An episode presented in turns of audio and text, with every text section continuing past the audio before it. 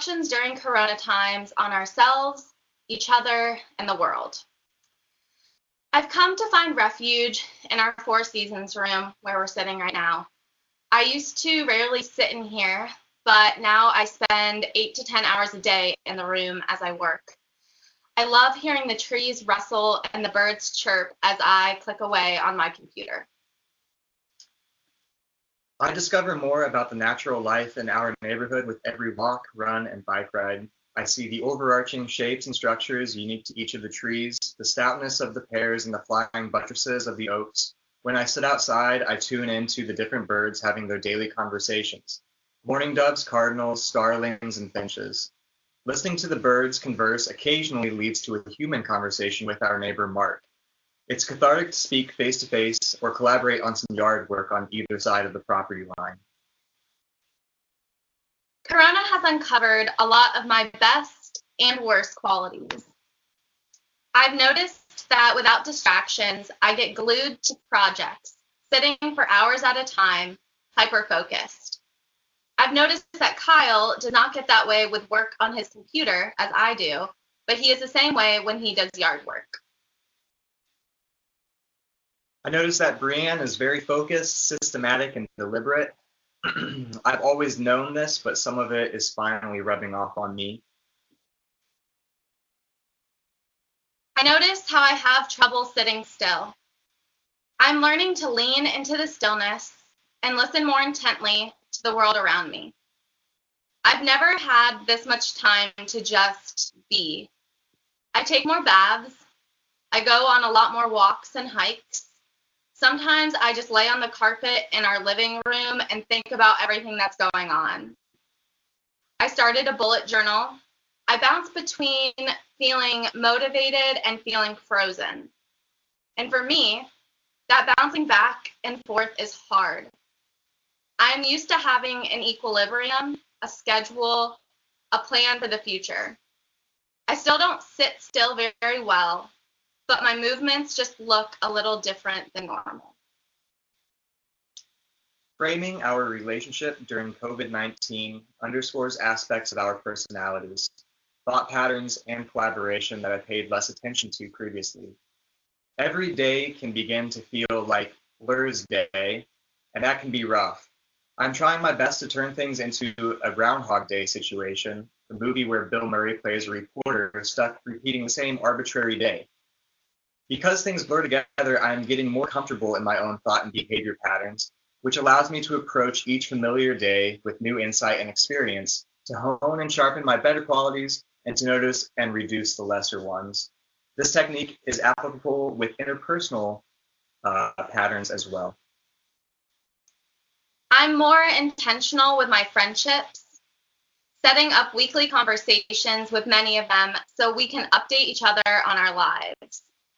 Some weeks we sit in silence for minutes at a time, thinking and meditating on all the week has offered.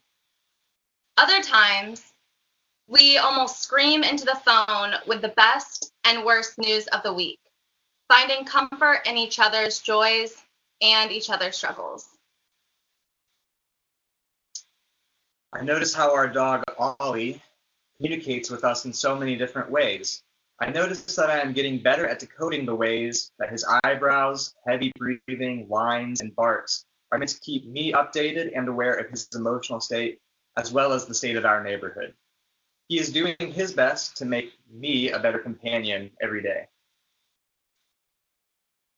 Even though I'm a public health professional and I've known I need to see someone for my depression and anxiety for years, I've never made the leap.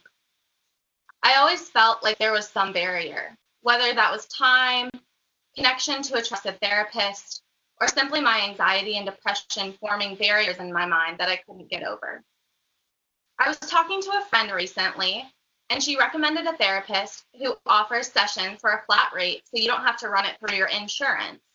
This was perfect for me as I will be changing insurances in July, and I didn't want to start with one therapist and then have to switch because they aren't in network anymore. My weekly virtual therapy sessions help me navigate a difficult work setting, stressful decisions, and the weight of the public health pandemic occurring around me. Without coronavirus and talking to this friend more often, I probably would not have been recommended to this therapist. Just as I am noticing the distinguishing physical features of local wildlife, I am noticing more of the wisps of colonialism, capitalism, imperialism, sexism, racism, ableism, etc., that distinguish the current civilization. Kyle and I used to do a lot together because we wanted to make the most out of the moments we spent, spent together in the evenings after work and during the weekends. Now that we are home more, we have found a new rhythm of doing separate activities sometimes. Kyle reading a book or playing his video games, me working on my bullet journal or, or organizing a community garden effort. We have new joys that we can share with each other even though we never leave the house. So, in a way, finding our own independent projects have brought us closer together. COVID 19 has taken so much away from us weddings, concerts, family reunions, income, stability, loved ones. But it has also provided new conditions to explore and investigate ourselves, our world, and our lives.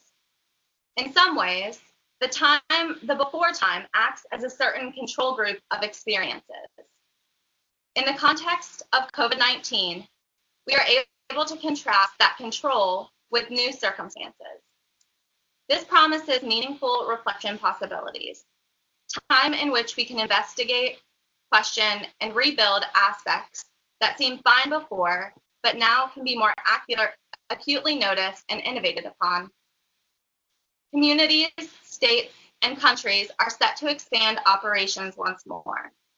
It is almost certain that revelations uncovered during this turmoil will have unintended consequences, many good and many bad. Regardless, the outcome for the two of us appears to be a deeper, nuanced love of each other and of our world. Thank you.